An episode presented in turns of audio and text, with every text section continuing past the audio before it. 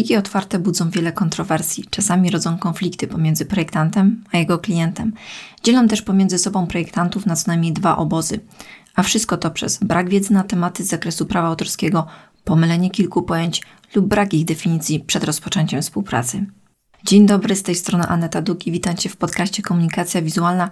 Rozmawiamy tu o projektowaniu graficznym mocno osadzonym w strategii marki i dzisiaj wyjaśnimy sobie problem plików otwartych.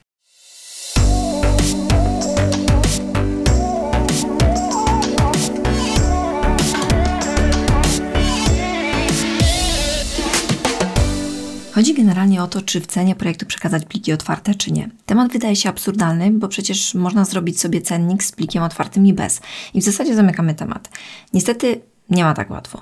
Gdy przechadzam się po sieci i słucham wypowiedzi ludzi na webinarach czy wideokonferencjach, to się za głowę łapie. Przykładowe wypowiedzi zwolenników rozdawania plików otwartych brzmią mniej więcej tak. Nie dają plików otwartych, bo chcą na siłę przytrzymać klienta. Klient za to zapłacił, to dlaczego ma tego nie dostać? Ja z przyjemnością daję klientowi pliki otwarte, bo potem zawsze wraca z podkulonym ogonem. Dosłownie perełki. Tymczasem pliki otwarte to nic osobistego, tylko prawo i umowa, a samo wejście w ich posiadanie nie implikuje prawa do ich wykorzystania. Zacznijmy od początku. Co to jest plik otwarty? Najczęściej przez plik otwarty rozumie się plik z projektem, z programu, w którym był wykonywany, czyli na przykład plik e, z programu Adobe Illustrator, Adobe Photoshop, InDesign itd. Tak Zazwyczaj klienci chcą ten plik dlatego, że ułatwia lub umożliwia w ogóle dokonywanie zmian w projekcie.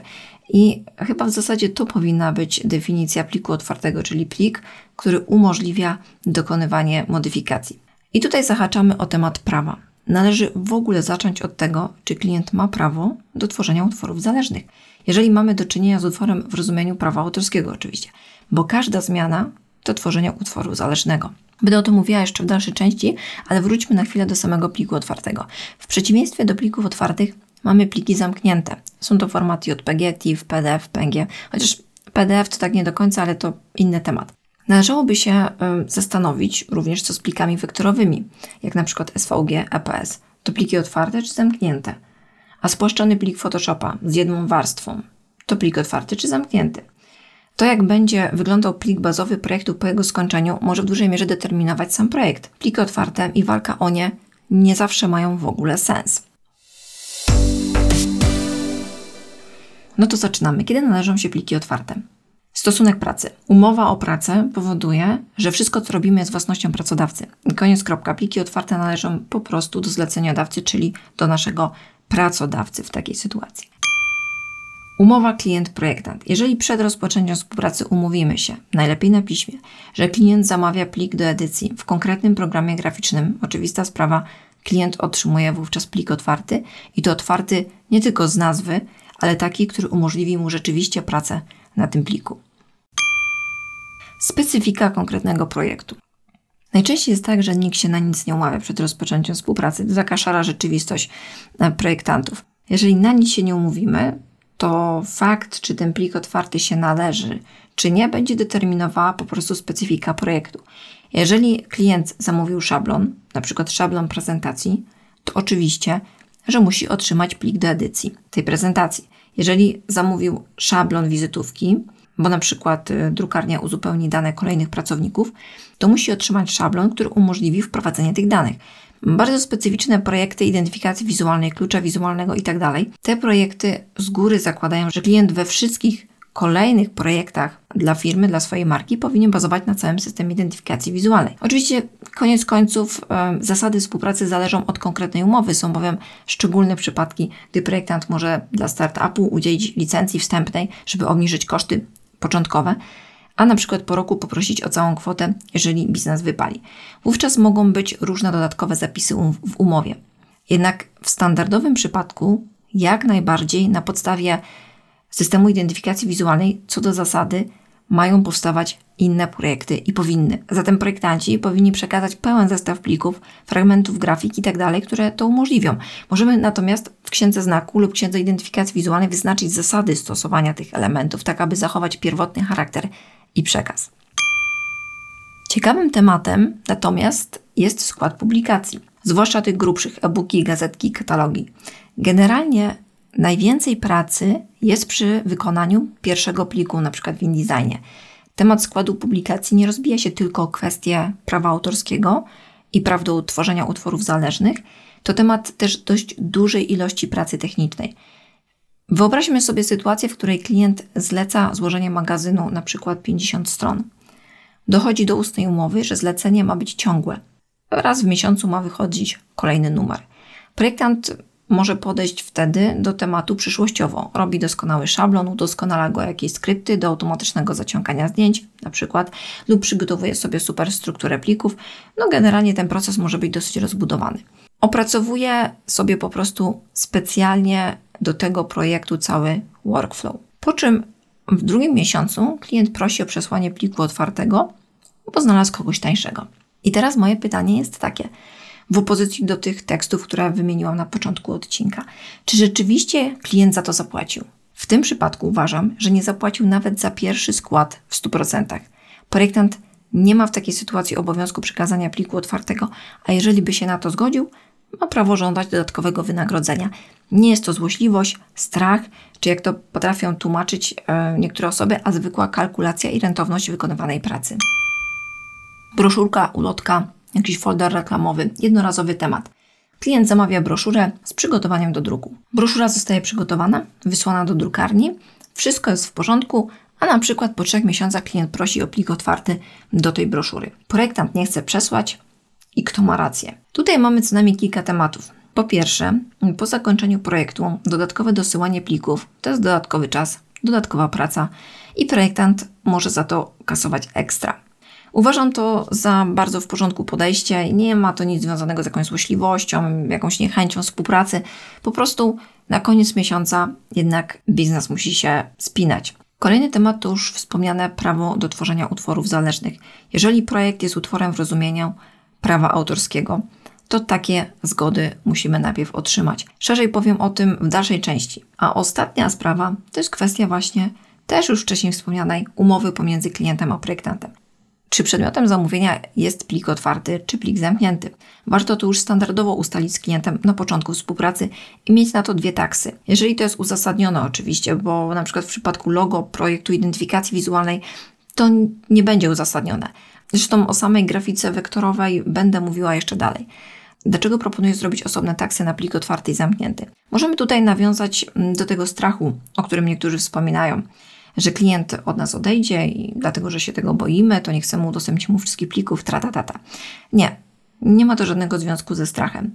I moim zdaniem brzmi to totalnie komicznie, jeżeli ktoś to w ten sposób tłumaczy. To nie strach, a fakt szerszego zamówienia. Zwiększają się możliwości klienta, a uszczupla się pole działania projektanta na jego dziele. Za to po prostu w normalnym biznesie kasuje się pieniądze. Przykłady z branż pokrewnych. Fotografowie od zawsze nie przekazywali klisz, tylko sprzedawali odbitki.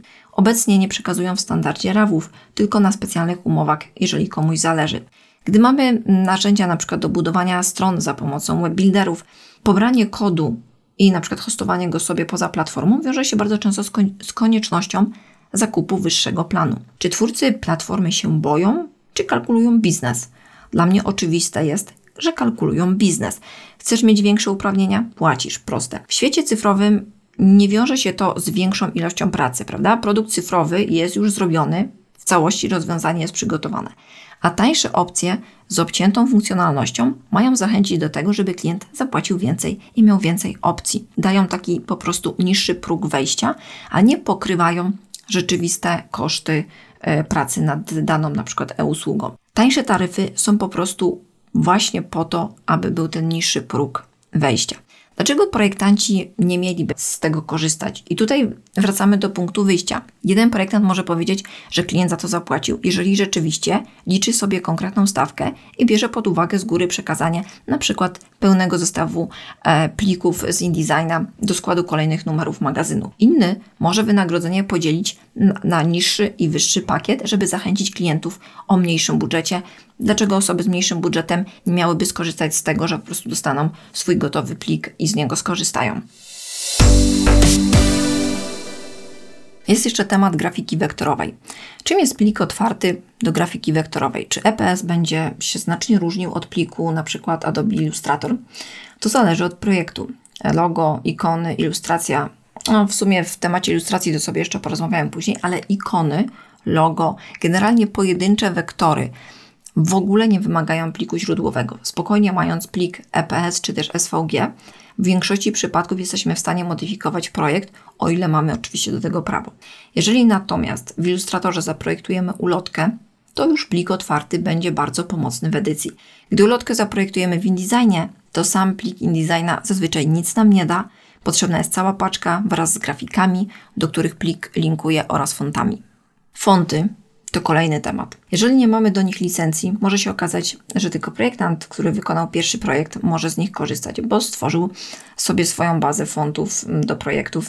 Być może ona jest warta całkiem sporo. Przekazanie klientowi takiego pliku z krojem pisma może być po prostu nielegalne. Poza tym Koszt licencji takiego fontu może przewyższać znacznie wartość projektu.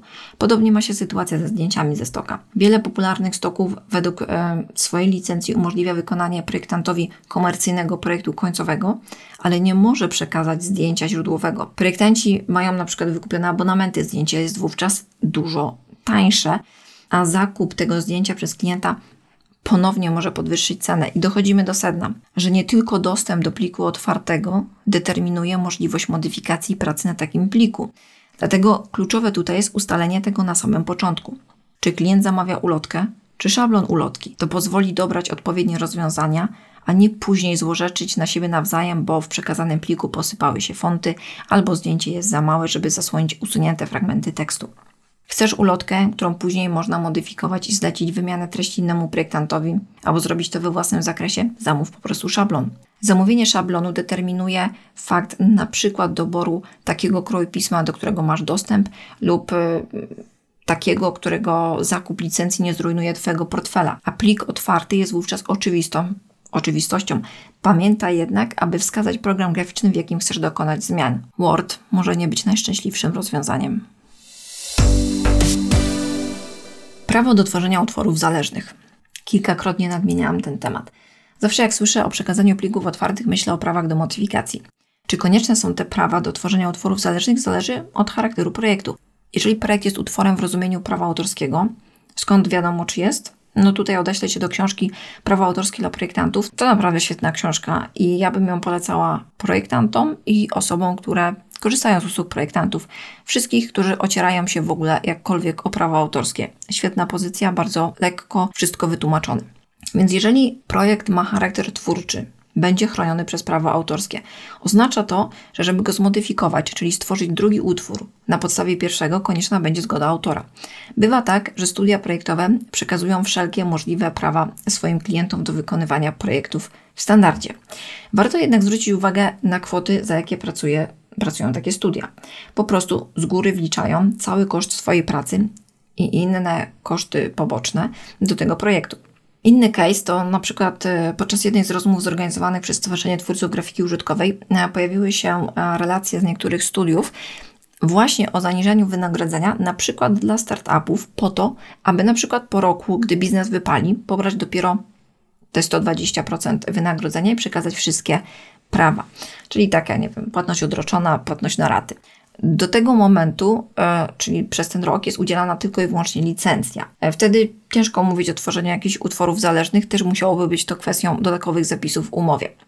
I konkluzja z tego jest taka, że naprawdę warto szanować swoją pracę. Temat pracy twórczej i różnic pomiędzy pracą twórczą a pracą techniczną chciałabym poruszyć w ogóle w kolejnych odcinkach, bo jest to bardzo ciekawy temat. Jednak dzisiaj nadmienię, że ochrona praw autorskich powstała po to, aby chronić twórców.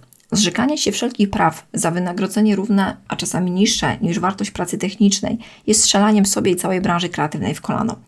Jeżeli Twoje wynagrodzenie jest duże, pokrywające ryzyko, z jakim wiąże się praca twórcza, ok, nie musisz nic doliczać. Jeżeli jednak tak nie jest i chcesz zachęcić mniej budżetowych klientów do współpracy, zasadnym jest zwiększać cenę wraz ze wzrostem uprawnień lub obniżać, obniżając uprawnienia. Nie ma w tym nic złego, jest to po prostu dbanie o rentowność e, swojej pracy, brak wypalenia i zadowolenie i satysfakcja z wykonywanych projektów. Prawo do tworzenia utworu zależnego a plik otwarty. Generalnie w moim odczuciu prawa do tworzenia utworu zależnego również nie, nie implikują dostarczania pliku otwartego. Ale uwaga, to jest mój punkt widzenia i zamierzam na ten temat porozmawiać z prawnikiem właśnie na łamach tego podcastu. Ten pogląd stoi w opozycji z opiniami niektórych prawników. I tutaj myślę, że bardzo istotne będzie prześledzenie orzecznictwa sądowego. W moim odczuciu format e, dzieła końcowego, a także cel użytkowania powinien być ustalony przed rozpoczęciem współpracy. Warto też wiedzieć, że Przerysowanie czyjegoś utworu bez posiadania pliku otwartego, a następnie zmodyfikowanie go jest również tworzeniem utworów zależnych. Zatem posiadanie pliku otwartego ułatwia tworzenie utworów zależnych, a nie umożliwia. Gdyby plik otwarty był warunkiem koniecznym do stworzenia utworu zależnego, rozumiałabym, że jedno implikuje drugie, ale tak nie jest. Jednak, tak jak wspomniałam, temat do wyjaśnienia z prawnikiem. Teraz podsumowując, bierzemy sobie wszystko razem.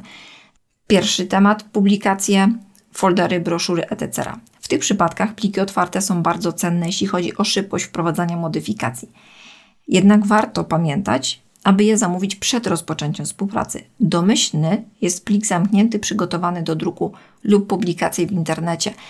I tego bym się spodziewała domyślnie, czyli jeżeli rozpoczynamy współpracę i nie dojdzie do rozmów na ten temat, to domyślnie uznałabym, że dostanę plik przygotowany do druku, taki, który się daje do publikacji w internecie. Temat drugi. Logo w wektorach co do zasady umożliwia swobodną pracę w zakresie zdefiniowanym w księdze znaku i tylko w szczególnych przypadkach plik e, Adobe Illustratora lub innego programu do wektorów może być konieczny. Identyfikacja wizualna. To, czy elementy identyfikacji wizualnej przekażemy w tzw. Tak plikach otwartych, czy jako pojedyncze grafiki umożliwiające w pełni jej stosowanie jest kwestią do dogadania. Jednak, jednak zawsze zestaw końcowych plików powinien to umożliwiać, a plik wektorowy znaku jest standardem, a nie dodatkiem. I czwarty temat to jest temat ilustracji. Zazwyczaj e, one są utworami e, w rozumieniu prawa autorskiego i wymagają zgody na tworzenie utworów zależnych.